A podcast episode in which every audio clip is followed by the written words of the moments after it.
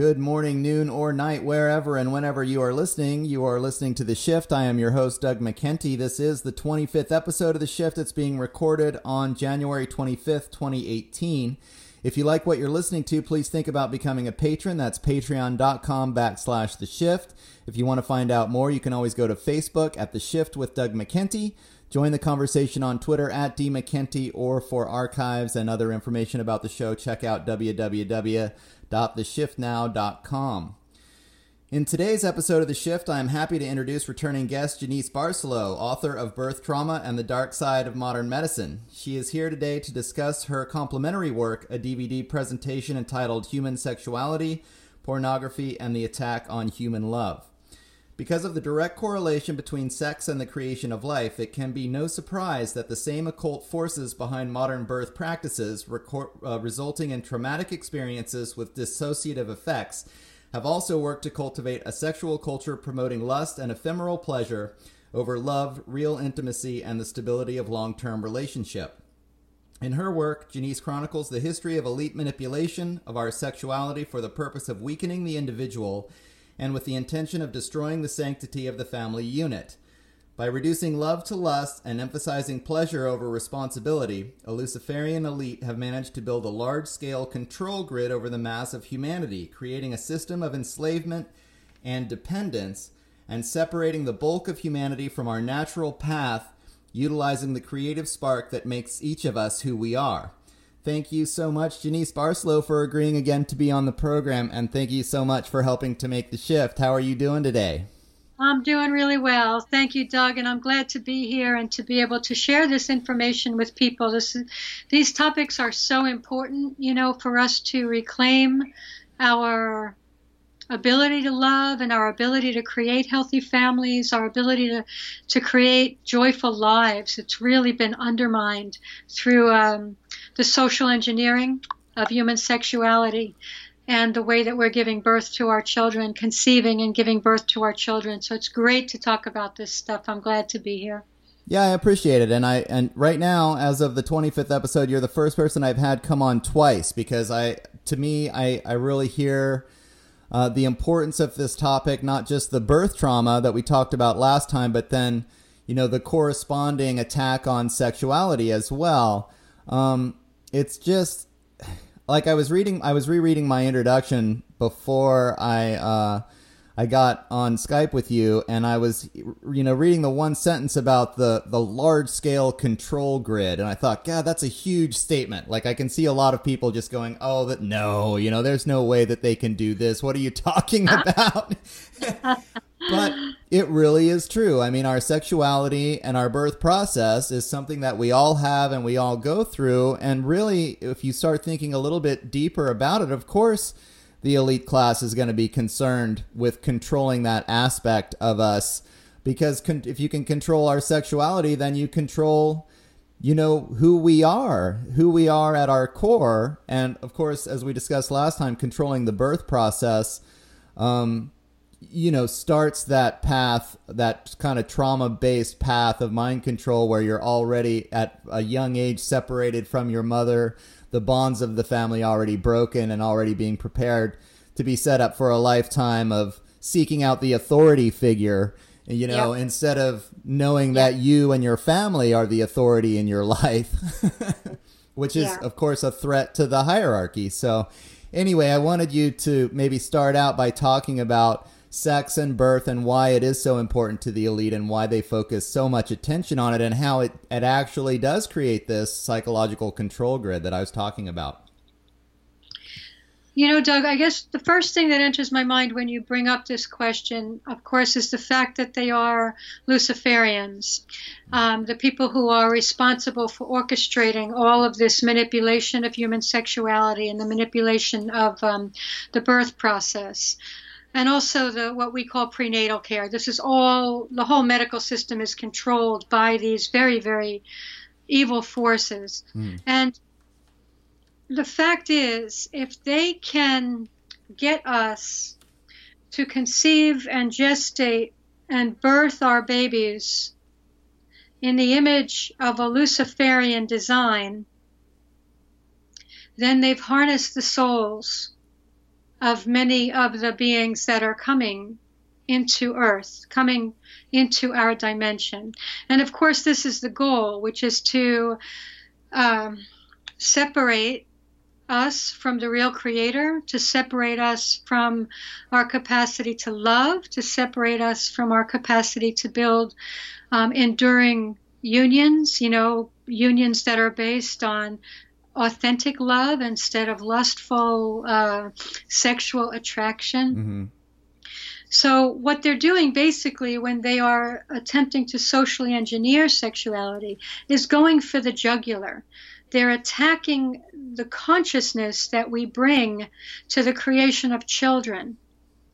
And then once they've done that damage and getting so many children to be conceived haphazardly, for example, and so many children gestating in wombs where they're not wanted, or children being murdered while they're in the womb, um, you know, satanically sacrificed to these forces.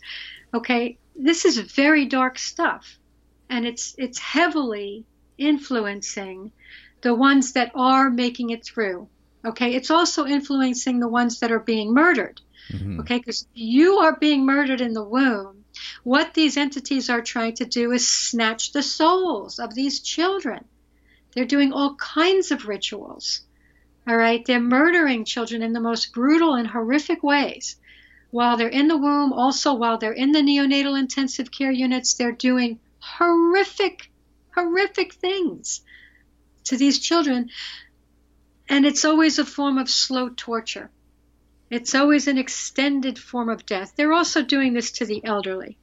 You know, getting them on the way out, getting the elderly to really suffer for a decade or more through all of their toxic treatments, right? These these people become invalids basically before they end up in the hospitals and get get murdered basically in the hospitals as well.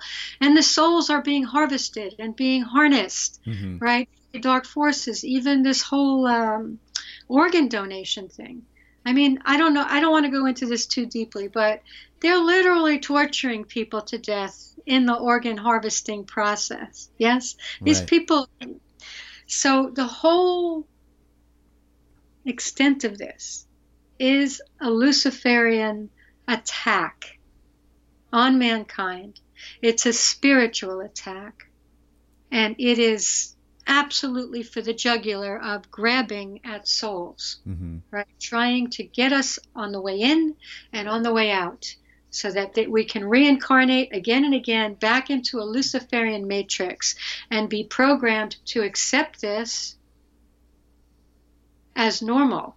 None of it's normal. Right. it's, it's all horrific, and people are suffering terribly, and the children are suffering badly. Children have never been this sick or this messed up psychologically, emotionally. This, you know, being born to parents who do not love them, who cannot love them. I mean, there's just tremendous, tremendous pain happening here. It starts with conception. Mm-hmm. And that's why they're controlling, trying to control sexuality. And they've done a very good job. They really have, because the overwhelming majority of children being conceived right now are being conceived as a side effect of fleshy indulgence. In other words, they're not being conceived because two people are interested to create life, two people are interested to get off, and the children come in as a side effect. You see, so they're already chopped off from the creator's design. Mm-hmm. The creator's design is all about love, conscious union, the conscious creation of life. Yes, making sure that we're with somebody that we love, making sure we're bringing our bodies together in love for the purpose of creating life so that children will be created in love and in the image of the creator instead of in the image of the of Lucifer and of Lucifer's design. Mm-hmm. Uh, does that make sense? Well, it does. I mean, it sounds really far out, and I, I, think there's a couple of different levels to it. And on a on a simpler level, it's just a matter to me of control. And then on the energetic level, talking about the Luciferian the Luciferianism and this sort of, uh, I think there is an energetic level where they're feeding off of these negative emotions. But just on a on the material level, I mean, they are controlling the massive. I mean, I I feel like, you know, whether or not you're even a person who's capable of taking it to the energetic plane, I think it's fairly obvious to me that even if you just stop at the at the level of economics, say, and you say, well, look, I mean, how many of us are debt slaves right now to this system? So what's really going on? And then we get deeper and deeper into it, and you find, well, how do they? You know, so we have this system of control that is debt slavery and then when you get deeper and deeper into it, you're like, well, how do, why is it that we're all complicit in this system of control? You know, why do they let these few people do this to us? And that's where what you're talking about really starts to make sense to me, which is they have refined over thousands of years through this, you know, spiritualistic ritual that they've cultivated over this long period of time, how to control a massive population. And of course, the way, you know, the most fundamental part of everybody's uh, everybody's personality is their relationship with their sexuality, and then if that has a direct correlation with the you know the the babies, the new life that they're creating and bringing into the world, and being able to separate that whole process from the family unit and from what you're describing as love. For me, it really helps to think about. I mean, to really try to empathize. I think with the children. If you can get in something because this is very important. When you say you know, the most important thing is our relationship to our sexuality. Okay. In my in my mind, in my being, the most important thing is my relationship to the Creator, and my relationship okay. to creation. Mm-hmm. This is what distinguishes me from many people who are very interested in their sexuality. Right. And the fact that they've gotten us all interested in our sexuality, our sexual identities, and all of this bullshit, it's total nonsense. It's total crap.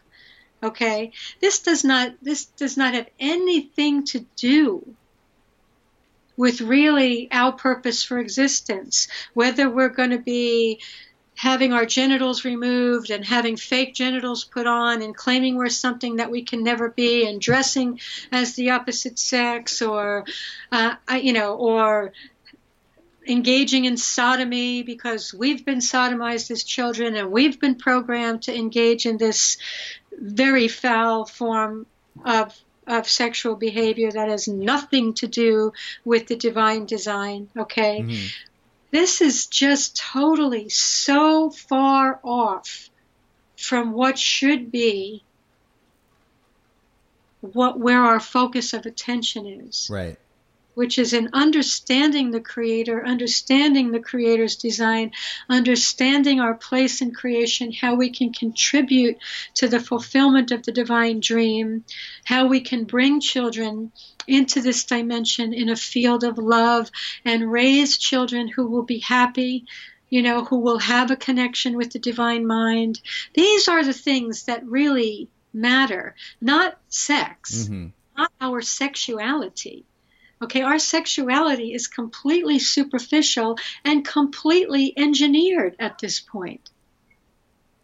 And it's com- it's it's totally Luciferian right. to focus on this as something that's that's uh, that defines us, who we're going to have sexual pleasure with, you know, and how we're going to do that.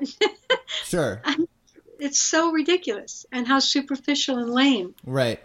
I guess what I was trying to get at, and I and I definitely hear you though. It's and I have been thinking about this in terms of my own way of talking about it because as I was listening to your um, to your DVD presentation, I kind of, I mean, I find out that I, you know, I've been caught up in a lot of this as well. Of course, I mean, I, we we all are going to be interested in sex growing up and trying to figure it out, and so I think that's where it's easy to fall into this this trap of thinking about it um, See, the assumption is that we're all going to be interested in sex. Why are we all not interested in love? Why are children being given a sex education as opposed to an education about how to have a healthy relationship, yeah. about how to preserve love in your families, about how to become good parents? Why are we so focused on sex? Sure. Because we are programmed. This is a program. Mm-hmm we would not be so interested in sex if we were not being programmed through the media, through the schools, through the music industry. Okay, that is what's driving the uh, teenage obsession with sex. Mm-hmm. Of course, pornography is a huge player. Right. I mean, it is. It's just the. It's a very powerful life force, and so it's something that is easily manipulated by the elite in order to, well, program us to be spending a lot of time uh, on this materialistic level and not paying attention to the emotional level. Um, the spiritual level. The spiritual level, exactly. If you can get people to focus on their base carnal impulses then the, the higher mind is not going to come into play because you're operating from a very low energetic field. Mm-hmm. You know, it is that you're never going to be um, asking the right questions or even directing your attention to what really matters. And this is the this is the game. And you know what? You're never going to find happiness when you direct your attention to sex. Right. It's it's completely. Well, it is as you describe. It's it becomes the the addict's relationship. It's a compulsive behavior instead of a, a holistic, life affirming behavior or process of creating the new a new life in a healthy way. Um, and it, it actually, I mean, as I was listening to this, I mean, I think about how the elite class do this on so many levels. I mean, they get you addicted to sugar, they get you addicted to other drugs, they control I mean, it's the classic mechanism of control to take this basic life impulse and then figure out how to how to manipulate it for purposes of control so that they have power over us. And instead of ha- us having power over ourselves now they have the power. They can flood us with pornography and you know twist us to where we don't have uh, strong family associations anymore or you know healthy relationships uh, with our with people of the opposite sex. Um, I mean, you talk a lot about how uh, after the process of of going through the sex education and the way we're all acculturated into this kind of base lustful form of sex, then we have what you described as dissociative sex. Instead of feeling connected, we're actually feeling more separated during the process, and and it just you know it's like a downward spiral. Instead of creating strong families with healthy children you know, it's just splitting us more and more apart. Well, the interesting thing about that too is that there's so many people right now having sex um, with images of other people in their minds, not the one that they're even having sex with. Right. Okay. So, yeah, you you are not engaging in an act of love. I don't care how expanded and multiple right. the organ is there's something really dark going on. Well, this is something I wanted to bring up with you. You talk a little bit about your own sexual history in the in the DVD, and so because when we start talking about this, and it's funny. I mean, I'm 45 myself now. I have two kids.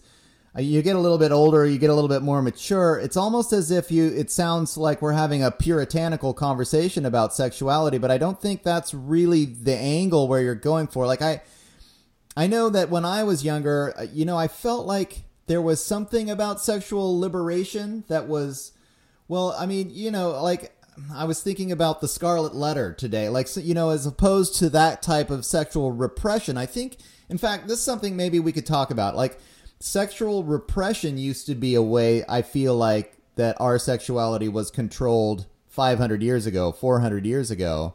And now it seems almost like it's gone in the other direction where they're they're promoting this um you know this more base materialistic lustful like eliminating the morality. I just I, do you understand what I'm trying to ask? Like, it's not a puritanical conversation that we're having. It's just a, it's just a more of a, I, I don't know, like a, you know, a, a, different way of looking at sex, or a more loving way of looking at sex than the this type of, of, of this way that we're being socially engineered currently?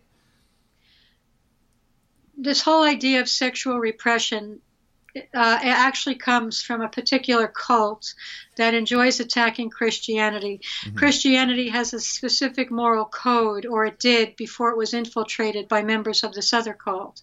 But the moral code is basically that you, um, that intercourse in particular is for the purpose of creating life uh, within a marital union. And that has been perceived and promoted as sexual repression, as repression of mankind when when we are channeling our life creating potential into the creation of life mm-hmm. with the partner that we love. Okay, I, I'm not so sure that that's repression myself. Okay. I think it's actually there's there's a lot of spiritual wisdom in in directing that energy toward the creation of life. And we can see that when we separate that energy from creating life, okay, there's a series of consequences when we have sex without being open to life. And I'm going to let me let me read you through this list, okay? Okay. So that people can really get a sense of the impact of what happens when we separate sex from creating life. Okay? Then we have a culture of premarital sex, teen pregnancy, sexually transmitted diseases, okay, out of wedlock births, unwanted children, single parents, fatherless children, abortion, countless loveless unions, Okay, they're totally lust based. There's a lack of parent child bonding, big time. A culture of adultery and divorce. And then we have more extreme perversions of incest, child molestation, homosexuality, pedophilia, bestiality, pornography, sex and porn addiction in 10 year olds, sexualized children, and a low birth rate, which means we are dying out. And this is all the result of having sex separate from the creation of life. These are the social results of this kind of behavior. All right, now that's clearly an indication that we have deviated from the divine program when all of these horrific things are happening as a result of what we're doing. Mm-hmm. So we have to stop with the focus on sex and start paying attention to love, to what will, you know, no matter, we have been taught to substitute orgasm for authentic and enduring human love. What everyone needs, really, what everyone deeply wants is an enduring union, right?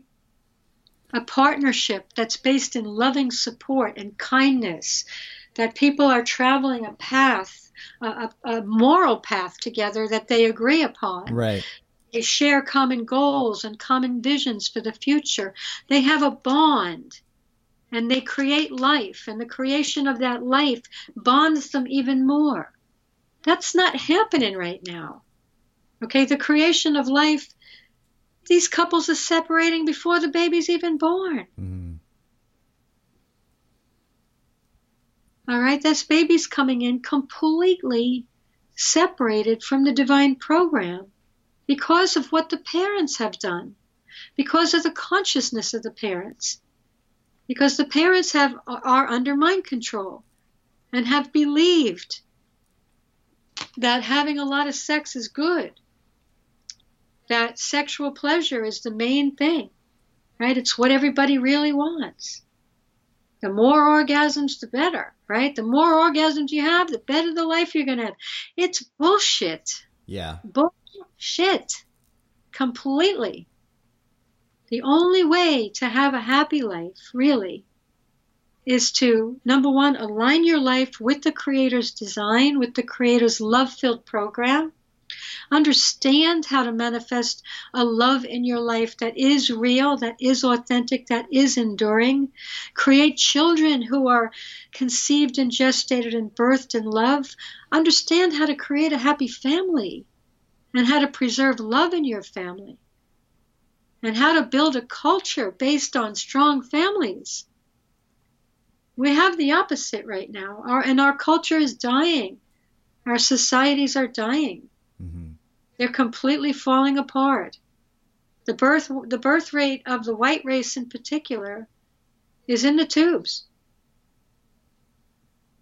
And this is a very sad fate because the white race has brought many, many important things to our planet.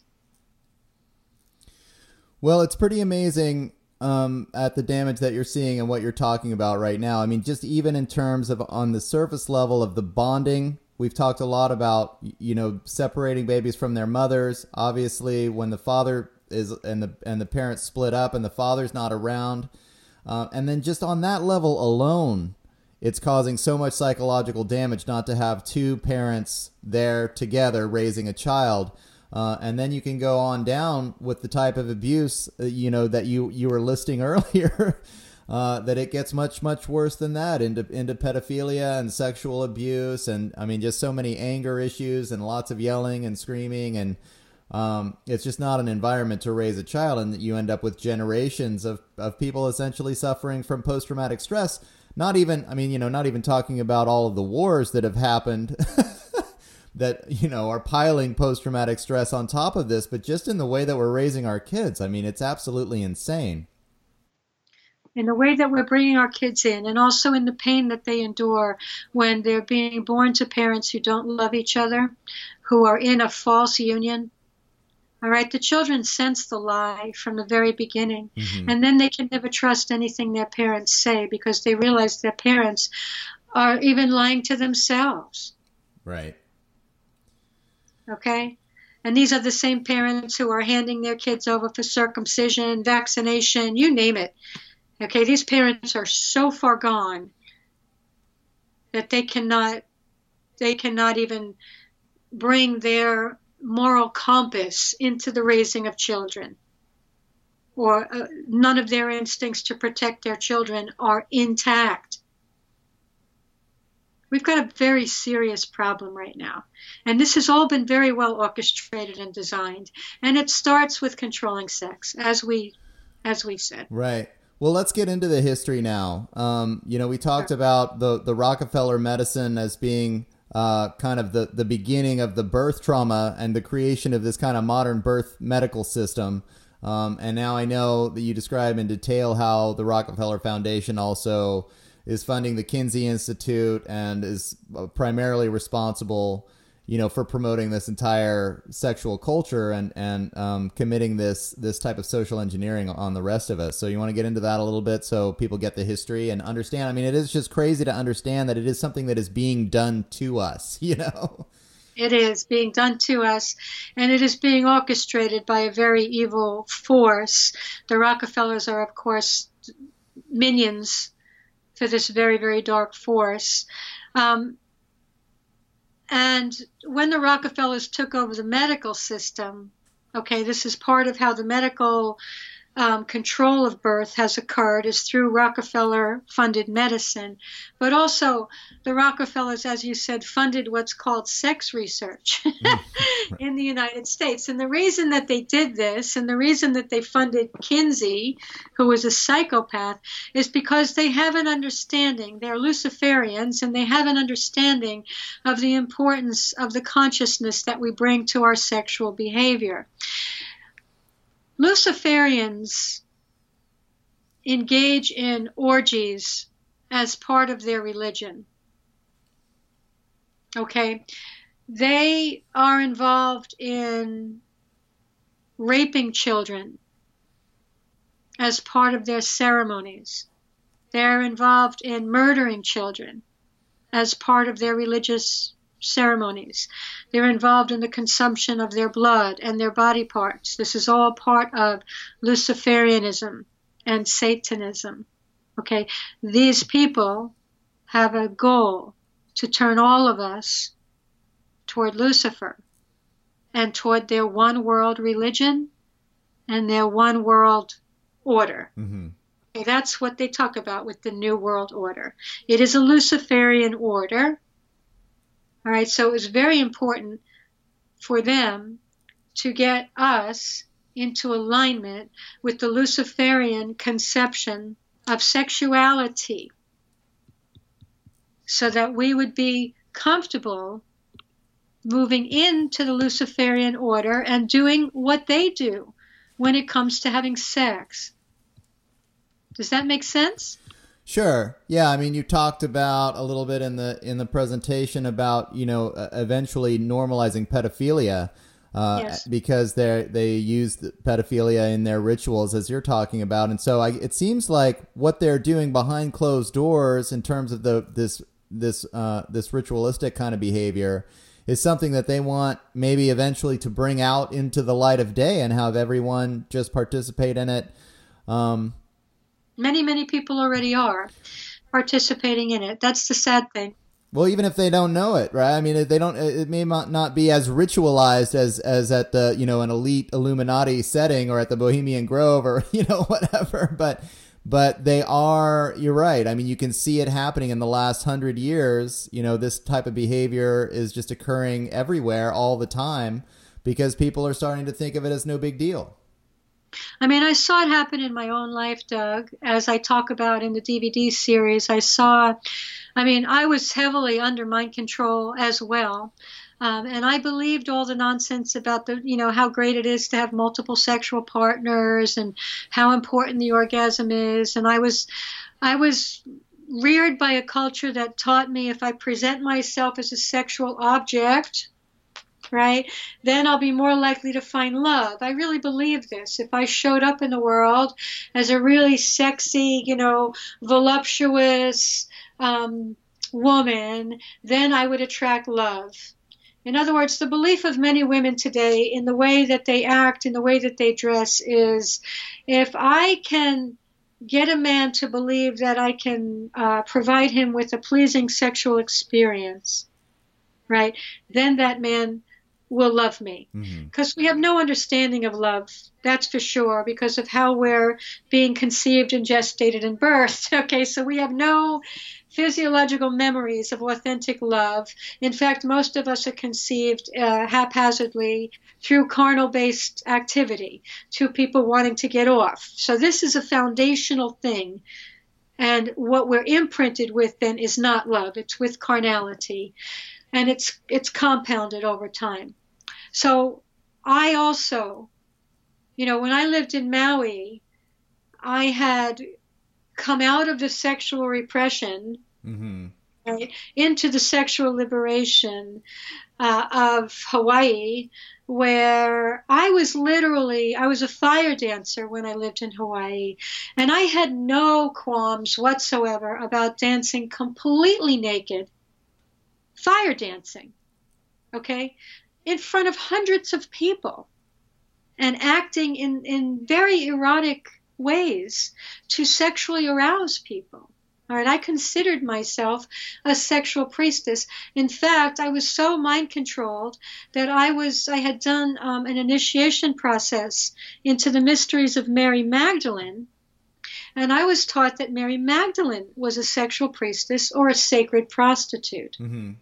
And so, as a Christian, Okay, I wanted to emulate, of course, the person I had come to believe was the bride of Christ. Now we got to understand the Luciferian lies that I was fed and that people are still being fed about Magdalene being a sexual priestess and all, you know, being the bride of Christ and having his children and, you know, all of this stuff is out there right now, and I believed it, and I wanted to be part of it. Yes, so I became a sexual priestess so that I could help men heal through sexual healing.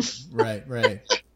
okay, yeah. and I really believe this, Doug. I mean, I know, I know the line. I, you know, I've read about this stuff and I get it. And I don't, you know, it's interesting actually to kind of like, I mean, I, I, you know, I feel like there is still something to this path, but, and I'm listening to you and I'm trying to like, under, understand the two because, you know, because, um, I mean, I, I don't know. I, I totally agree with you that it, it doesn't get you anywhere in, in your life. I mean, you can experiment with it. I've seen it. Got hell. Yeah. It got straight to hell. Right. I'm telling you. And I was trapped there mm. For like 15 years. It really, really, it was a very, very dark time mm. in my life when I was in Hawaii. As beautiful as Hawaii is, as much as I love Hawaii, it's one of the darkest places um, in terms of the sorcery that's going on there, and in terms of just the level of Luciferian vampire energy that's coming through the sexual behavior. You know, there's tantrikas and dakinis, and all of the all of this energy mm-hmm. is all over Hawaii. The the reckless, disgusting acts of sexual depravity you know, you can go to beaches in Hawaii where people are having sex in the woods, especially homosexuals, where there's condoms and stuff all over the ground. I mean, it's just the most disgusting, vulgar, repulsive. Looking back at it now mm-hmm. and understanding how Luciferian that is and extremely dark and evil, um, it's a mystery to me how I I did not see that when I was in it. That's how deep the mind control was. And I really didn't begin breaking out of it for a long time. You know, maybe at least 10 years of being deep in it. Right. Being deep in that lie of the Magdalene, the priestess. You know, I wasn't a priestess that whole time, but I was deep in these lies and deep into presenting myself as a sexual object, being as sexy as I could, you know. Mm-hmm really very, very bad. And I never had more pain in my life. Well, I mean, you know, and I can't, I have to agree with you. That level of objectification, I mean, I went through a similar period where I wanted it to be good.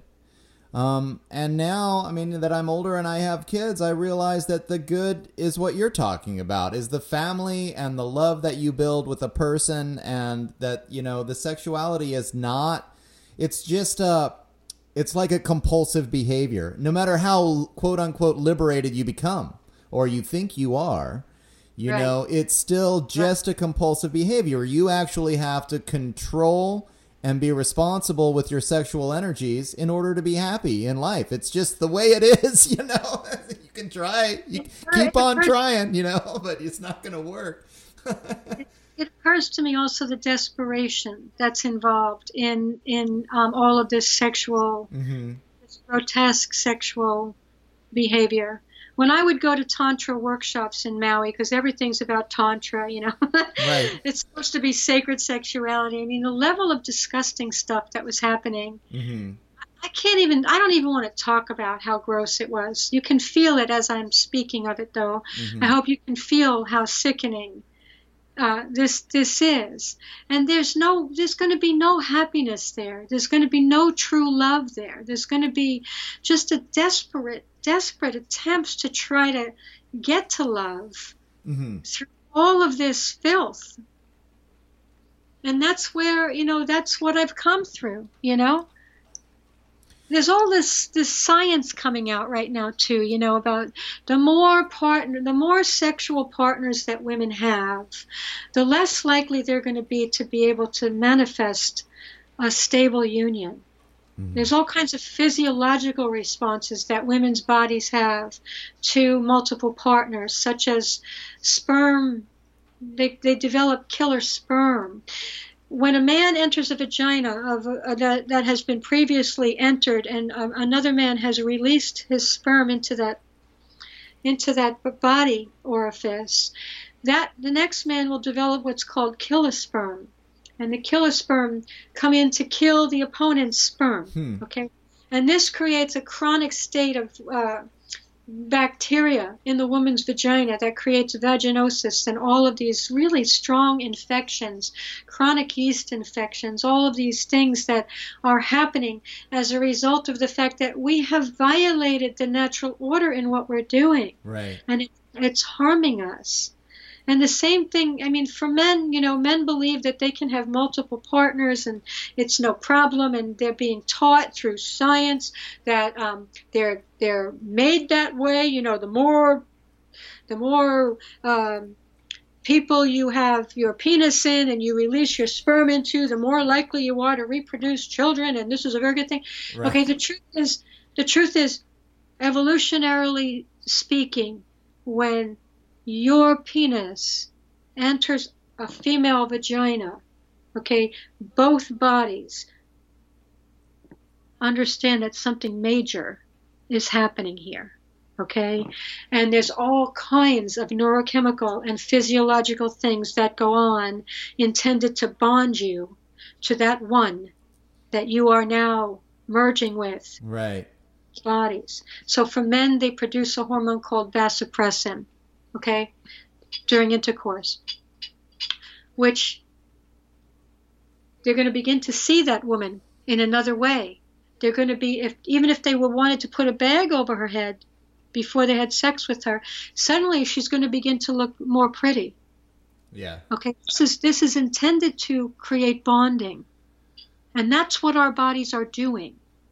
Okay, the other thing that people should know is that the first person that a woman has intercourse with, the first man who releases his DNA into her body, her eggs will absorb some of that DNA. Okay, this is called telegony, and and that man's DNA will affect the progeny of her children, whether or not she is conceiving them with other men. So these children will have DNA from the first partner, especially the first partner. Women's bodies are changing constantly with every partner that releases their DNA into their bodies. And telegony is the process by which we will have children that that have some DNA definitely from our first partner. Plus the DNA from whoever we're really fathering the child with. Right. Isn't that interesting? yeah. What does that tell you? Okay? That tells us that the first partner is extremely important. And here, you know, we're being conditioned to think it doesn't matter. Slap on a condom, do whatever you do, you know, have as many partners as you want, it's all okay. right. It's not okay. We're violating the divine program in an enormous, enormous way. And it is heavily influencing. Yeah, I mean, what uh, you know, one of the things that you talked about, um, kind of initially in the conversation, is that we all are seeking. I think, and it, this is just everybody knows that they're seeking a love union, and all of this sexual activity is just getting us farther and farther away. This compulsive sexual activity is actually preventing this love union from happening. And the longer and the more generations that this is going on, the more that we even you know, genetically or intergenerationally are forgetting how to do it. I mean, I don't think anybody really. It's like amazing to think about that we're being conditioned into this very materialistic version of sex um, without any of the emotional component and, you know, uh, and the more important, long-standing the, the aspects to it that create family, healthy family, and long-term relationships and we're just being conditioned into this very materialistic form the farther we're getting away from what we're actually from what everybody knows that they want. And um, I, you know i again done, this is done purposefully because the more you know the more that we're seeking what we can't have i think the more easily manipulated we are on so many other levels uh, fr- from the elite class Yeah, that strikes me as you're talking that we're so manipulated that we many people would not even recognize love if it came into their life because they've been so conditioned to be driven by the lustful impulse, to be Mhm. driven by appearance of somebody or whether that person is, you know, got them sexually aroused or, you know, that they're interested in having sex, but they wouldn't recognize love. You know, love is a different energy. Love is a, um, it's an energy where you're going to feel totally safe. Yes, where you're going to feel completely embraced, where you can have prolonged hugging without any sexual energy coming up whatsoever, mm-hmm. just being melting into the embrace of a hug. Okay? Most people wouldn't recognize this as the potential for love. Okay? Because they're looking for the sexual charge. Mm-hmm. And they look, they think that that's love. Most people stay in relationships because the sex is good. And they think if the sex is good, then that must really be love. Yeah, I mean, I'm even thinking about it now that I, am hearing you talk. I think a lot of people are scared of love. If it does come into their life, they almost push it away because if you've been raised in a broken home and you're not used to, you know, that kind of um, that kind of comfortability or that kind of stability, you you just have lost the ability to trust that it can even happen for you. I mean, I've seen that, you, you know, in relationships that I've observed is that you you want to try to create a loving relationship and you'll get pushed away because people are so scared. You know i mean this is a huge healing process actually that we all need to kind of go through if we're going to culturally if we're going to heal from from what's really been going on. Um, all the wounds all the wounds that we're carrying. You know a song was coming into my head um, it's a it's a song that's a number of years old, but it's like um, it's it's about two high school kids, and the girl is trying is singing to the boy like, um, "Can't you see that I'm the one for you?" You know, he's with this woman that wears high heels. The song is something like. She wears high heels. I wear sneakers. She's cheer captain, and I'm on the bleachers. Mm-hmm thinking about the day when you wake up and find that what you're looking for has been here the whole time. Okay, he's with a girl that doesn't like the music he likes. They really have nothing to talk about. He's miserable all the time because she treats him like shit. Um, but she looks good, and she's she's the cheer captain. And here's this other one who's like his best friend. Right. Who, they have everything in common, like the same music. They can talk for hours, and he doesn't see her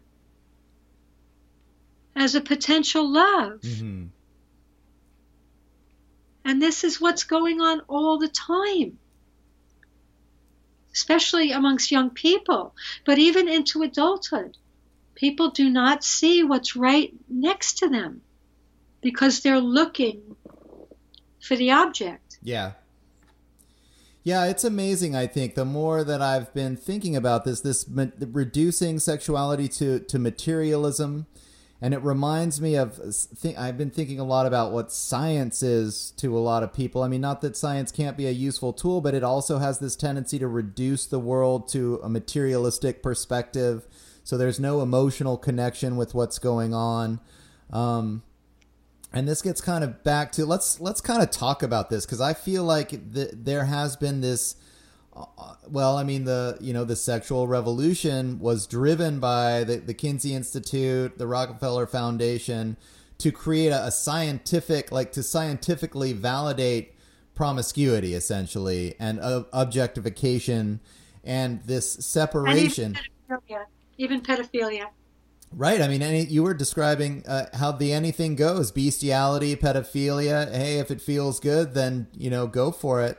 And I thought it was funny you even described Kinsey d- died of a, a inflammation in his penis from all the stuff he was doing to himself. I mean, in his, in his testicles, yeah, yeah. He was insane. He was he was a sexual psychopath. You yeah. know, Kinsey Kinsey took a toothbrush and shoved it into his urethra.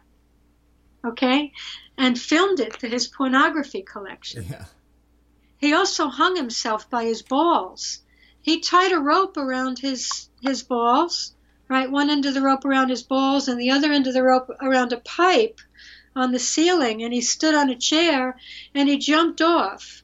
So he's got one hand on the rope, the other hand on his balls, and he's hanging by the pipe mm-hmm. from his balls. So he did some insane things. Right. Right. You know, and he was very he was a pedophile also. He, he was very drawn to young boys. And his research was involved the molestation of very young children children as young as five months old for sure because that's right there in one of his books is a chart of how many orgasms quote unquote that a five month old had in the, in a, a, certain period of time right. okay?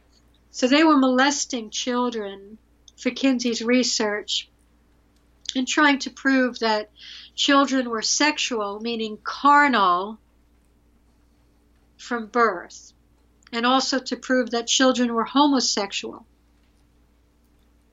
Yeah, I mean, pretty much, and because it was under the rubric of this scientific experiment, you know, essentially child sexual abuse was allowed to go on as if it was you know just for for somehow for the benefit of humankind or you know our our knowledge base or whatever but i mean it really is outrageous to find out what this guy was doing and what they were experimenting with in the institution and then this starts the sexual revolution um, you talk a little bit about Kinsey and his influence by Aleister Crowley, just to make the connection even to the Luciferian. I mean, Aleister Crowley obviously was involved deeply in that kind of spiritual work. Um, and this influences Aleister Crowley, and then that developed into Hugh Hefner and grew into the huge porn industry that's happening now. So you can see the line. This was all at the same time. This was all orchestrated. Okay. Now Crowley, of course, was also a pedophile, and he he he abused children as part of his sex magic rituals. Mm. Uh, he's also thought to be one of Kinsey's pedophiles, right? That was molesting children and recording how many orgasms, whatever. The definition of orgasm is also insane. And this is all, by the way, in my double DVD set on uh, called Human Sexuality, Pornography, and the Attack on Human Love, which people can get at my website if you go to birth of a new earth.com. So you might want to get the double DVD set so you fully understand um, all of this because we're, we're kind of skimming the surface here. But yeah, so he was molesting children um, or not maybe not Kinsey himself, but he was hiring pedophiles to molest children for his research, and Crowley was thought to be one of the pedophiles.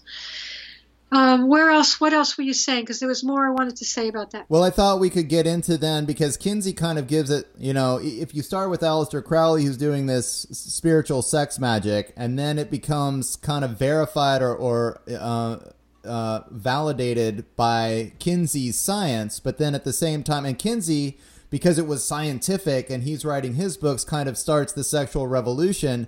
But then at the same time, then you've got Hugh Hefner and Playboy, and then the pornography thing kind of grows out of this as well. So that's what I wanted to say. Yeah. So in 1953, Kinsey releases his book called something called like The Sexual Behavior of the Human Female okay, in which he argues that women are basically like cats in heat. Okay, we mm-hmm. walk around with our butts up in the air. All we want to do is be penetrated. All we want to do is have the orgasm, right? According to Kinsey's well researched book, he researched and studied prostitutes and prisoners and all kinds of very very, you know, questionable women. All right, and he put this as his research. But so that was part of convincing the world that women women don't care about creating an enduring loving union. They don't care about creating families. They just want to get off. They want to have lots and lots of orgasms. This is what women really want, mm-hmm. according to Kinsey's research. This was published in 1953 the very same year, Hugh Hefner arrives on the scene with the first issue of Playboy, citing Kinsey's research as the foundation for which we should permit pornography into our culture because this is what women want. Women want to be sexualized. Women want to show up in the world as sexual objects. Women want to be sexual objects. In fact, it's their primary objective, mm-hmm. according to Kinsey. Now, we have to understand also that there's a Luciferian model of love that goes with this. And according to the Luciferian model of love, love equals sex and lust. Okay, love is carnal. According to the Luciferian design, love can only be expressed by having sex. This is the Luciferian program. Okay, the only love we will ever feel is through sex, according to the Luciferian order. All other behavior is not love. Okay, it's premeditated actions. Okay, that humans are taking in order to get something that they want. Mm-hmm. An extreme expression of the Luciferian model of love is parents masturbating their own children in order to soothe them. Because, after all, that's the way that we show love, is through sexual behavior. Right. Okay? Right. All this other kind of behavior starts. Excuse me, but I, I become so enraged when I talk about this because I can't believe how they've the filth and the spitting on the creator's design that they have done and that they've promoted. I get very angry. Yeah. So excuse me for that. Yeah. Well, I mean, it is amazing the type of behavior that becomes justifiable when you reduce, you know, when you reduce love just to sexuality and then and and this anything goes behavior then all of a sudden you know anything goes with children anything can happen. It's you, you got to understand too that this is how luciferians raise their children. When a child is desperate to be held when a child is desperate to be nurtured and the parent goes over and masturbates the child instead mm-hmm, okay? Right. to let the child know that there will never be any authentic love here. You will never be safe with us. You will never be nurtured. Okay, that's not going to happen if you're raised in a Luciferian family. The only thing you're going to get is an orgasm. And this is going to have to suffice. Because this is how they create psychopaths that will also become Luciferians, that will be happy to become Luciferians. This is called trauma based mind control. These children receive no love. They receive no feeling of safety, no feeling of true comfort from their parents. Doesn't happen. Mm-hmm. Yeah, I mean, a lot of I, I kind of brought this up earlier, but we didn't really talk about it. But since you brought up this you know this creating sociopaths or psychopaths which actually i mean anyone can see that this is on the rise and all of the therapists and you know have been talking about how there's more sociopaths and psychopaths today than there have been before. There's practically an epidemic of narcissistic behavior. Um, and then that even brings about more and more of a lack of empathy. I think in order to understand what we're talking about i mean one of the things that you talk about that I, I think maybe the listeners, if they really think about what a fetus feels, like you have to empathize with the fetus in the womb to kind of get what you're talking about when you're talking about the kind of imprinting that's happening. I mean, there's nine months in the womb. What is that like for the fetus? of you know a, a, child that was conceived in love and was planned and is you know that mother is is working for nine months to create the ideal environment, and the parents are both working together to create a stable place for the baby to come into, versus that fetus that, you know, as soon as the mother finds out that she's pregnant, she's thinking about whether or not she should get an abortion. They're free, you know, she's freaked out because she didn't expect this and she doesn't know what she's going to do. Uh, and then there's, you know, if the abortion doesn't happen and they they have the baby, there's still nine months of fear and worry and, you know, and then imagine that that and then the the baby is born, uh, cesarean section, you know, or you know, with, with a mother that's drugged up, and then there's even more. I mean, it just goes on and on. Um, and so you can just, if you have the ability to empathize, you just look at it and you go, my God, this is horrible. You know, I don't want to do that to a, a little baby. In denial so that we can continue having our sex, you right. see. So we pretend that none of this matters to the children. Let me just back up for a second because I want to bring up the work of Kerth Barker, um, B A R K E R.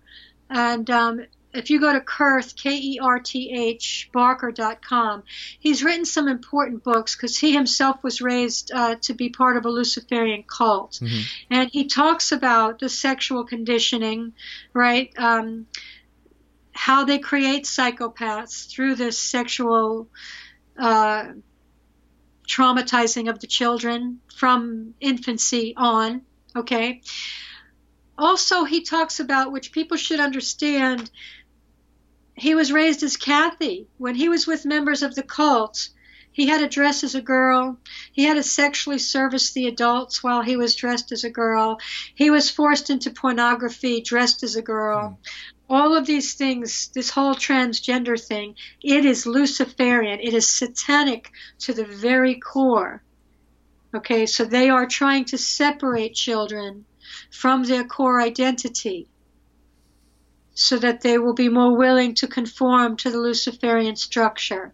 It's part of the, the mind control of children and creating alter identities. So I just wanted to say that Kerth's work has been instrumental in my understanding of how these people raise their children and what they're doing to the children his work is very, very difficult to read because he's gone through so much and he talks about it and exposes a lot. A lot. But if you want to learn, you learn. Now, coming back to the topic of prenatal trauma, mm-hmm. of being conceived by parents who don't love each other, okay, of being conceived in a lust based interaction all right, or even being conceived by parents that are in a marital union who don't want a child but are just making love. They're making believe that it's love is what they're doing, but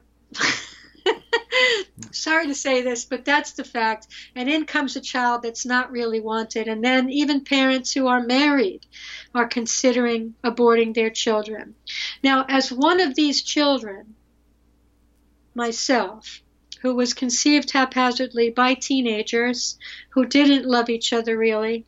Okay, in the back seat of a car at a drive-in movie theater. My mother was totally shamed for having gotten pregnant. Mm. She never thought of aborting because this was 1958. It wasn't after Roe v. Wade, where abortion became normal. So abortion wasn't in the picture. But my mother was forced to marry my father. She didn't want to marry him. She cried when she found out she was going to have to marry him. My grandmother shamed her terribly. Okay, and I was not wanted. Neither of my parents were ready for me. Mm-hmm. And I want to bring this point home. Okay, when you're in a womb, for the first six weeks, when you're conceived haphazardly, there's nobody there to greet you. You're alone, completely alone. I mean, you can communicate with God, so you're not alone. But there's nobody in the earth realm that's here to welcome you and say, We're really glad you're here. We can't wait to meet you. Mm-hmm. Okay? So that's a wound in itself. Then your mother finds out she's pregnant with you. And instead of saying, Oh my God, I'm thrilled, I can't wait to meet you, welcome, you know, how every child deserves to be welcomed right. and wanted. Instead, you get a mother that says, Oh shit, now what am I going to do? Okay, I'm really screwed now. A mother that goes into depression or fear because you are there. A mother that has no concern for you whatsoever because she's overwhelmed with her own emotional experience. Mm-hmm. This is the child's first imprint of relationship is that discovery. It's called the discovery imprint. All right. If that discovery is anything less than a mother and a father being thrilled with the arrival of their child, then that child as I did, is likely to suffer what's called discovery shock. All right. And discovery shock can get held in the lungs, hmm. meaning the lungs are usually developing around this time. Okay. The lungs become wounded, and this child can grow up with asthma, chronic bronchitis, repetitive pneumonia, smoking addictions of all kinds. Right. All right. The smoking is a way to suck back the feeling of never feeling loved, of not being wanted. Now, these children, as I did, can develop a sense that we will never be loved, that we are inherently unlovable, that something is inherently wrong with us, and this is why our parents don't love us or want us. Mm-hmm. Because we have no evolutionary capacity to understand why our parents don't want us and don't love us. It's, therefore, it must be us, you see. There must be something wrong with us. Right. Instead of what our parents have done. We don't have a way to understand that what's happened is because our parents have been programmed to have sex in a very vulgar way and to create life in a way that is not connected to the divine program at all. And the children are suffering. Okay, these imprints will carry into the teenage years and into adulthood, where we can manifest one relationship after another that convinces us again and again that we are not lovable, that we'll never be loved, that there's something inherently wrong with us. Okay? It's, re- it's called traumatic repetition. We'll manifest partners who will bring up the very same feelings that we experienced in the womb only magnified. This is how important the womb experience is. And if I, I could spend the next hour and a half or two hours going into every form of prenatal trauma, and it is extensive right. because of how we're conceiving and gestating our children. But the discovery imprint is very important. I've written about this in my book. Birth Trauma and the Dark Side of Modern Medicine, which you can find on my website at birthofanewearth.com. And I recommend people read that book so you can understand this stuff.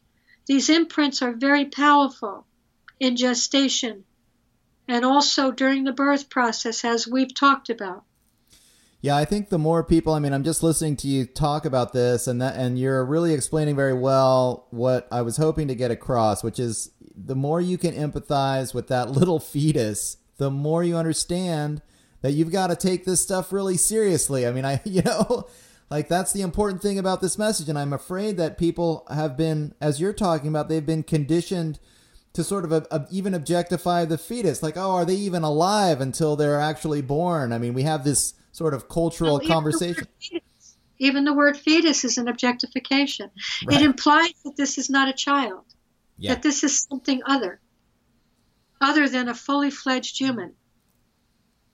Okay? Yeah. And that's why this whole conversation are they really spiritually there? You know, all this nonsense. Right. Like, no. And then babies don't feel pain. Oh, really? Okay. Right. Sure. Right. And people believe this shit. Yeah. But you were you're making a very important point. Please finish it. I just wanted to say the word fetus needs to be eliminated because this is also part of the objectification. This is a child. Mm-hmm. Well, I mean that, and that's just it, isn't it? It's the objectification. It's the objectification of women. It's the reduction of sexuality to just base materialism. There's no emotional energy happening, and then there's no empathy for the the baby when it comes into this world, you know, and the first nine months that it's in, uh, you know, that it's that it's in utero. Um, you know, these are real emotional processes and experiences for the mother, for the for the baby, and for the father, for that matter. Um, and we're never we're never talking about this. And this actually, we're uh, about an hour into this. Maybe go for another half hour if you've got the time. But I wanted to spend some. T- I want to spend some time talking about what pornography and pornography addiction does to people. But maybe now is the time to get into how like sex education has fostered this objectification because in these sex education classes we're teaching kids nobody gets taught how to be involved in a healthy emotional relationship. I mean they never talk about that. They talk about how to use a condom yeah. and they talk about different sexual positions but yeah go, yeah. go ahead. Separate ourselves from our partner. See this is the adults who are teaching this, of course, have no concept of how to have a healthy relationship. right, right. All right, they're teaching this to teach to teach the children what they do, how to have sex. Mm-hmm. They don't know how to love. They don't know what love is. And this is part of the problem. Here they are teaching sex ed. Well, hello. Why are we teaching five year old children? Why are we sexually arousing five year old children unless we're Luciferians? Yeah. With images. All right. Why are we teaching them about condoms? What we're teaching talk about condoms, okay? Because everybody talks about safe sex, very important, blah, blah, blah. You know what I say to young people? All right. If you're thinking of putting on a condom, don't have sex, okay? Yeah. Putting on the condom means one of two things. You're afraid you're going to get a disease, or you're afraid you're going to create life. Either way, you're having sex in fear. All right. If you think that person might convey a disease to you, what the hell are you doing? Having sex with that person, number one. Number two, if you don't want life, then you better learn to control that life creating energy. Mm-hmm. You better stop believing the lie that you have no control over it. All right, and that's what they've been fed. Oh, we have no control over this energy. We have to just go with it we have to be liberated and allow ourselves to just totally act out all of our carnal impulses, and especially for boys, because if they get aroused and you don't have sex at that point, you'll have blue balls and your whole penis will fall off. Right. God knows what will happen if you don't engage that energy, if you try to tame it yeah. and get control of it. Okay, so when you put a condom on, Number one, you're creating a boundary. You're separating yourself from your partner. Okay. Number two, when you release this sacred life creating potential into a piece of plastic or rubber, whatever they're made out of, and flush it down the toilet or throw it in the garbage, you know what you're doing? You're saying to the Creator, up yours. I don't care about your life creating program. Mm-hmm. I could care less. All I want is to get off, and I spit on your life creating program. I spit so much on it that I'll flush this this amazing potential for life down the down the toilet. It's reprehensible what we're doing. And young people 10, 11 years old are being trained to do this in school. All right, and they're being trained in very manipulative ways, right? To put condoms on somebody's fingers. The girls are being taught to put condoms on the boys. I mean, they're being trained in ways that will arouse them. They're being shown images, pornographic images, more pornographic as they get older, but starting at five starting in nursery schools. They're being taught about that that they have a right to an orgasm a day. I'm not making this up. This is all in my talks on the sexualization of children. Yeah. Okay? For fathers, for men, it's so important to understand that what you are thinking about that woman that you're having sex with, and what you are thinking about the sex you are having at the precise moment of ejaculation will go into the creation of your child. Your consciousness is in your sperm. Okay, whatever you're thinking about that woman, whatever you're thinking about that sex, if you're thinking of pornography, Okay, this is going right into the creation of your child. Okay, now your child is being raised in a culture where they can access pornography 24 7 through cell phones that they're being given when they're seven, eight, nine years old. This all is because has been building and building and building, but it's the consciousness of the father that has now got passed on to the child, that whole pornographic thought is in the child mm-hmm. and will influence as it did mine. Okay, I had no concept of authentic love. I only had an imprint in my conception for a lust based, really haphazard, sloppy sexual encounter.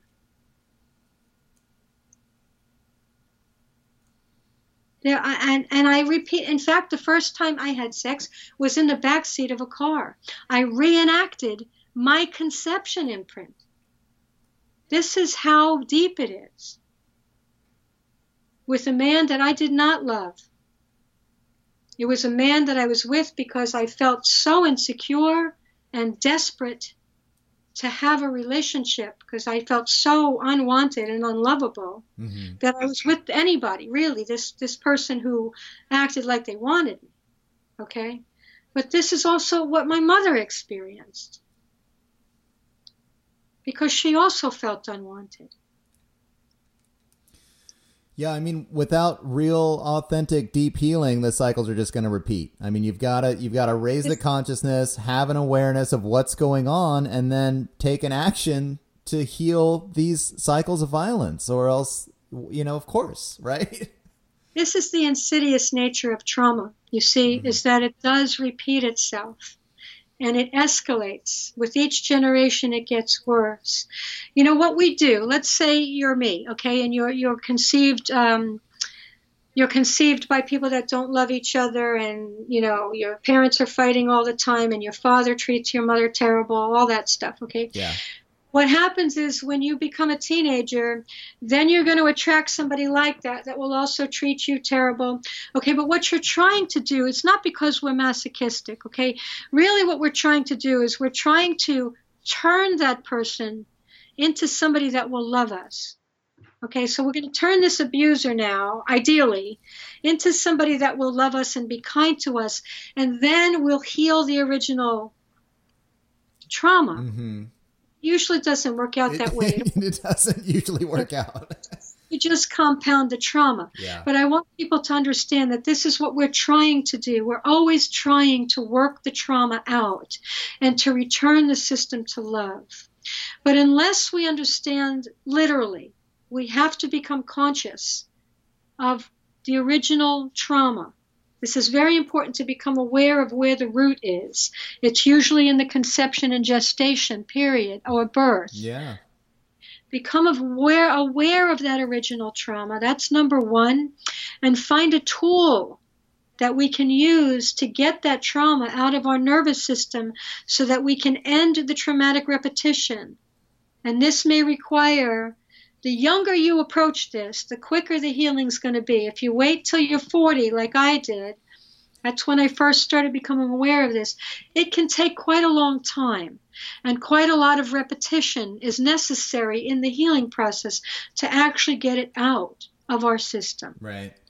So if you're in your 20s, I encourage you to approach healing for your own prenatal and birth trauma now, before you have children so that you don't recreate it. You know, it's so hard for those younger people to recognize that, hey, you've got these patterns. The sooner you figure this out and take responsibility for your own healing, the better it is. I can tell you right now, like if you're if you're in your 20s, if you're in your teens or 20s and you're listening to this, I hope you take this to heart because you know, you'll just repeat the cycle and repeat the cycle. It's like banging your head against a wall until you start to take responsibility for yourself and start to heal these, uh, you know, these traumas that do go all the way back for almost all of us to conception because our parents were unprepared and our parents' parents, you know, and our and our great and great grandparent. I mean, they've been affected by, you know, uh, an unhealthy sexuality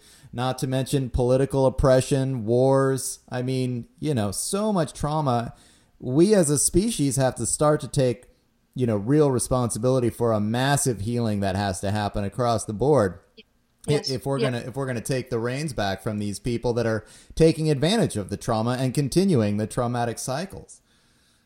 And the thing for, for all of us, and especially for the young ones, is that we don't want your pain to be perpetuated by you giving birth to another child in trauma mm-hmm. because the suffering that you're going to endure watching your child suffer is off the charts okay and it's and it's going to be bad it's already bad for these kids. They've got so much trauma. Yeah. Okay. And let me say that the trauma started, I mean, the birth trauma started what, in the late 1800s with the advent of this uh, Luciferian controlled medical system. And the sexual trauma began in the 1950s with the manipulation of uh, sexuality through Kinsey's research. I'd say the late, the 1930s with the whole, um, what was the I, am trying to think of the word where they had all these sexual shows and stuff in the 1920s and 30s. Vaudeville, or I don't know if that's vaudeville. Yeah, yes, okay. that's the word I was looking for. Okay, so the manipulation started in America at least around this time, and by the 50s it was really escalating with the help of science, right. Kinsey's science, and the Luciferian Rockefeller Foundation. Um, who's in cahoots with the Rothschilds, of course, and Hugh Hefner. All these people also emanate from the same Luciferian cult, often called Judaism. So we need to be aware of this because you'll see that who's behind pornography, who's behind the medical system. They're all coming out of this this same tribe, um, which is a Luciferian order but it is all Luciferian at, at its roots, and mm. we're now you know, a hundred years into the control system. Well, uh, one of the things I I've been thinking about too, because we've been talking about it, is that there's such a spectrum of abuse, and it's you know we talk a lot about the the satanic abuse or the Luciferian abuse that takes it all the way to this you know pedophiliac ritual sodomy kind of situation. But I've also like I've been reading a psychologist lately that just talks about the other end of, of the spectrum, the damage that's done by what she just calls childhood emotional neglect. Like if you're just if your parents just don't know how to have that solid a connection to you, it's amazing the damage that can be done just because of that without even any overt physical abuse or sexual abuse or anger in the household or alcoholism or anything like that. If your parents just can't aren't healthy enough to have that connection that that and to let you know that you're wanted, uh, it's enough to cause long-term damage. So you know that's just a, another reminder that bringing children into the world is something you've got to take really seriously, and you want to be in a good place and do it from a conscious perspective. Even though so many forces in in this world are creating these these unconscious, uh, out of control situations where conception is so haphazard. Will you talk for a few minutes about before we close, I really wanted to, to talk about what masturbation addiction or pornography addiction does to people because uh, you spent a little bit of time talking about the, the neurological imprint that that does. And um, I mean, it's just so easy to have access to it these days. It's actually crazy over the internet. And so many young men, especially, are just sucked into it. And then this automatically dissociates them, you know, I mean, from being able to have a healthy sexuality uh, but also, you talk about what the hypertrophism, the small. I mean, it actually has like physical impacts on on your your neural development and your frontal lobe development that can affect you long term. So, can you get into that a bit? Yeah, they call it hyperfrontality. That's when right. you when you repetitively masturbate to images on a screen, it actually causes some uh, a level of brain damage to the frontal lobes. Okay, and the frontal lobes are part of the braking system. you know, they right. the frontal lobes are allow us to make choices about things. But when you've masturbated enough to pornography, you lose that braking system. You become willing to masturbate at work, for example, and risk your job, or masturbate at home uh, with your wife in the next room, okay, and risk your marriage. And you know, most marriages that are many marriages anyway that are breaking up have some form of pornography that's involved in the marital dissolution. Mm. Um, so I can't go into the topic of what it's doing to the brain in a short time because it's very it's a very deep topic of how it's controlling the dopamine releases and um, what's happening to young boys okay is that they are being they're developing neurological highways. So they masturbate to an image on a screen over and over again. From the time they're nine 10, 11. So now they've developed neurological highways, okay, that become so wired, so thick, that when they are interacting with the real woman, they have erectile dysfunction mm-hmm. because they do not associate an interaction with a real woman as something that is similar to how they've been getting off with an image on a screen. So we are seeing a large number of young men under 25 who cannot get erections with real women. Yeah, that's crazy. And Uh, the other thing that it makes me think about is that it must open people up to all kinds of addiction issues too, because once that braking system is off, you can end up with alcoholism or cigarette smoking or marijuana addiction or cocaine addiction. I mean, you've got to chase that dopamine somehow, and you don't have that natural ability any longer to be able to say, "Oh, this is when enough is enough." so right. You can't you can't you feel like you can't stop. Mm-hmm. and many ways they can't stop. They keep going and going. There's another very insidious aspect to pornography and that is the people who control the industry. Because they're luciferians and satanists they do rituals on the sets right to put demons into the porn films. And they do this so that these demonic energies will be unleashed in the lives of people who watch the pornography. And so these demons then become part of the experience of very young boys, of course, of adults as well, who are watching pornography. And once you let them into your life, it's not easy to get them out. And most people think that they can't get them out. They become interested in all kinds of aberrations. For example, uh, having sodomy with men who are dressed as women. Okay? It's very, very intense. Mm-hmm. The aberrations that are being created, the sexual compulsions that are being created through these demonic forces, and which are, of course, bringing all kinds of Luciferian energies into the person's life. And this is what they've been, that's been the goal, is to bring everybody in to the Luciferian order. Right. Bring us all with them into this hellish reality where there is no love. There's only our orgasm. There's only sex. And many of us have, have gone there to varying degrees. yeah, I mean it's fascinating. Like really, I, I see it as I, I just see it as this. Uh, well, the idea of dissociation, but separating your emotional connection and then reducing everything to this very materialistic, very base, instinctual, uh, you know, superficial kind of pleasure without, and then no no ability to empathize, uh, and and then really, you know, losing the ability to make your own choices for yourself, as like you describe it, following the Creator's path, what you've been given, what your own personal destiny is. You have to have a certain amount of you know, personal strength to stand up and say, this is what I want for myself.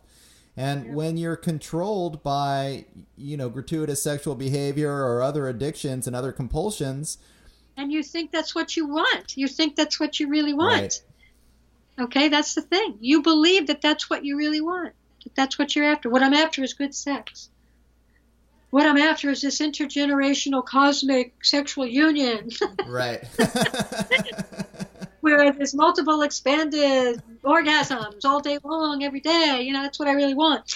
So, okay, this is what people believe. This is what they've been trained to believe, and many believe I did too. Yeah. you know, I'm guilty of this. I'm not coming. But you said something else that's very important about the dissociative sex stuff, which is that they are being conditioned through pornography to have sex that separates them from their heart, to have sex that separates them from their emotional body. This is not about love at all. This is a complete separation, severance. Mm-hmm. Love, okay, it's complete lust when you're dealing with pornography. There's no love, there's no connection, there's no humanity, there's no heart. It's all body parts coming together or something much more vulgar than even that. Right. and this is what happens to people also when they're having sex then is that they also dissociate they check out they're not there they're having sex with somebody else in their mind they're not even with the person whose body that they're entering mm-hmm.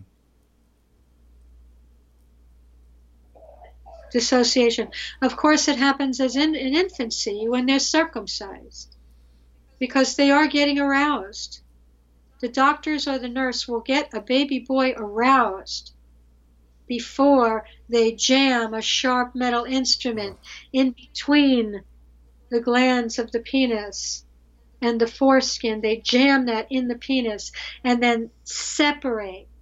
Okay, so the baby, of course, is going to dissociate, it's going to leave its body in order to deal with the intensity of the trauma. And of course, most of the people involved in pornography are circumcised men. This is no, it's Israel and America. They're the biggest, mm-hmm. the biggest clients, the people who control the industry. Totally. Interesting. Men. All right. These are men who have been damaged extremely in infancy by the Luciferian forces at the request of their parents. Please circumcise my son. Right. Yeah, I was talking to a friend yesterday who had heard our previous conversation and was like shocked to come to the personal realization that, you know, we've talked about eh, as a culture, or at least, you know, he and I had heard about certainly female genital mutilation that those crazy tribes in Africa do, or, what you know, and how horrible that is. And then suddenly. Oh, he, he was like, you know, they they did that to me. You know, like this is what you know. We should all be enraged about this, and it's so true uh, that it's amazing that this this has been so normalized. much unsolved pain. Mm-hmm. In, in, you know, I, I was recently in Europe, and the level of emotional uh, capacity with European men is very different because they're intact. Yeah, eighty percent of the world's men are intact but something has happened to American men and to Israeli men. And it really does stunt their capacity for the full depth of human emotion. They've been harmed.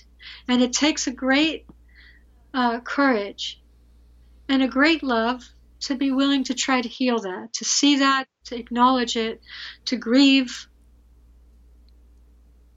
what you've been through, what we've all been through, because as women in the lives of these men, you know, who are dissociating during sex because they've been tortured in infancy, because they've become addicted to pornography, you know, there's so much grief in our society all around for men and women because of this.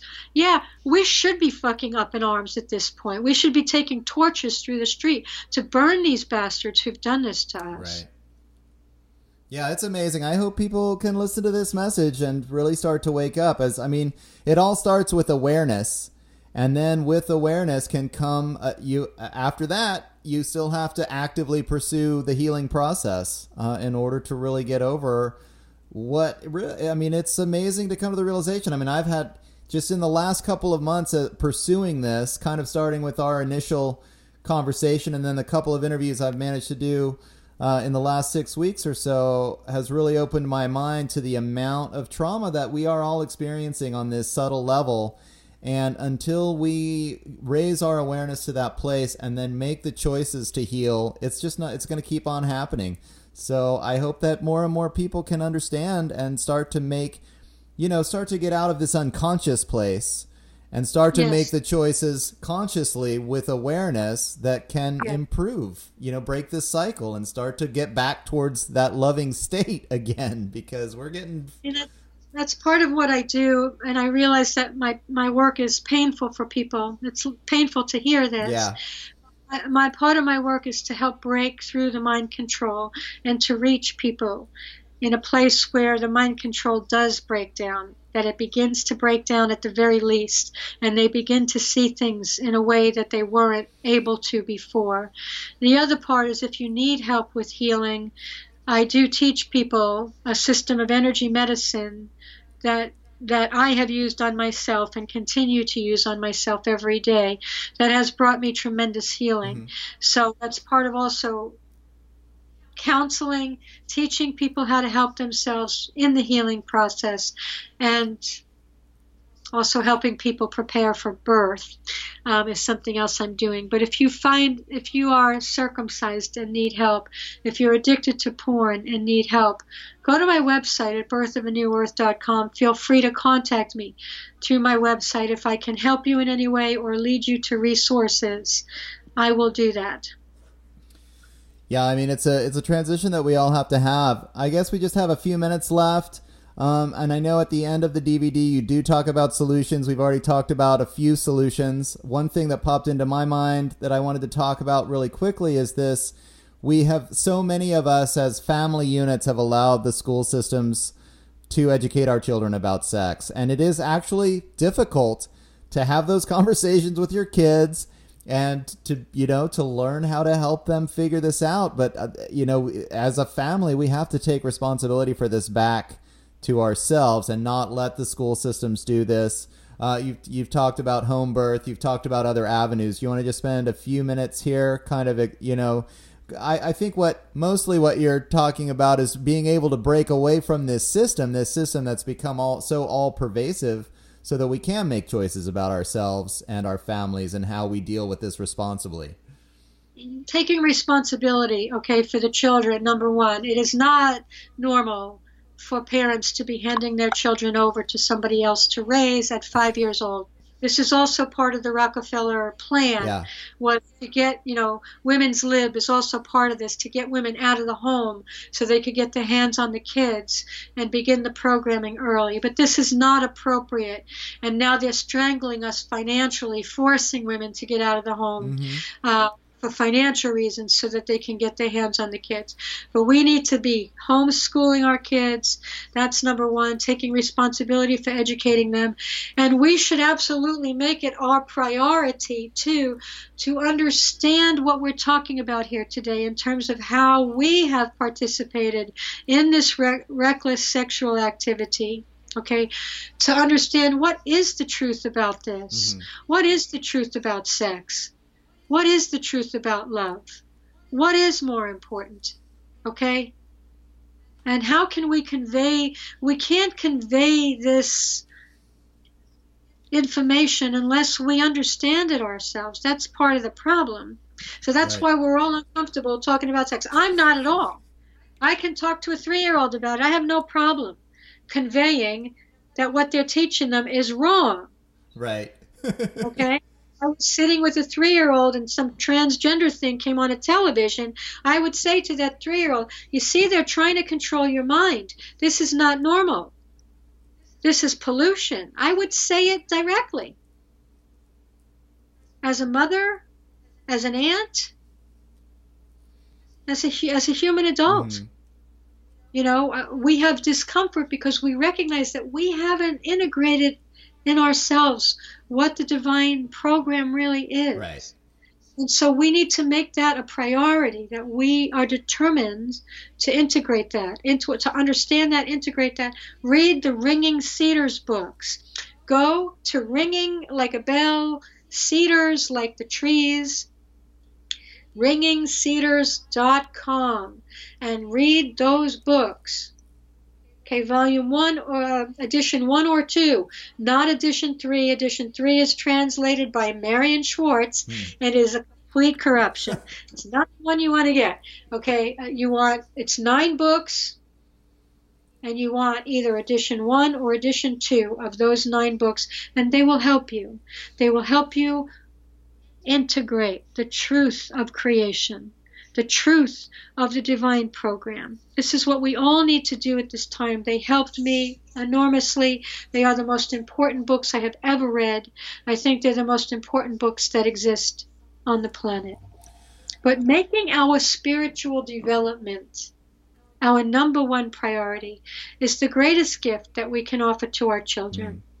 so that they can be then imprinted with what we know yeah, and one of the things that you mentioned that I thought, even though this seems like very challenging to a lot of parents is to ask to actually be able to admit to your children when you've made mistakes and to ask forgiveness and to start that healing process for them by by giving them an awareness you know okay you, you know i'm not a perfect person and here's where i was confused when i was raising you and when the way you were conceived or what you know being able to go over the birth story with your child and then ask for forgiveness where you weren't 100% in control of what was going on um, i mean it's very, very important. Right. Even if we take the case of circumcision, for example, you have two different kind of parents. Okay, you've got parents that immediately think, "Oh my God, what have I done?"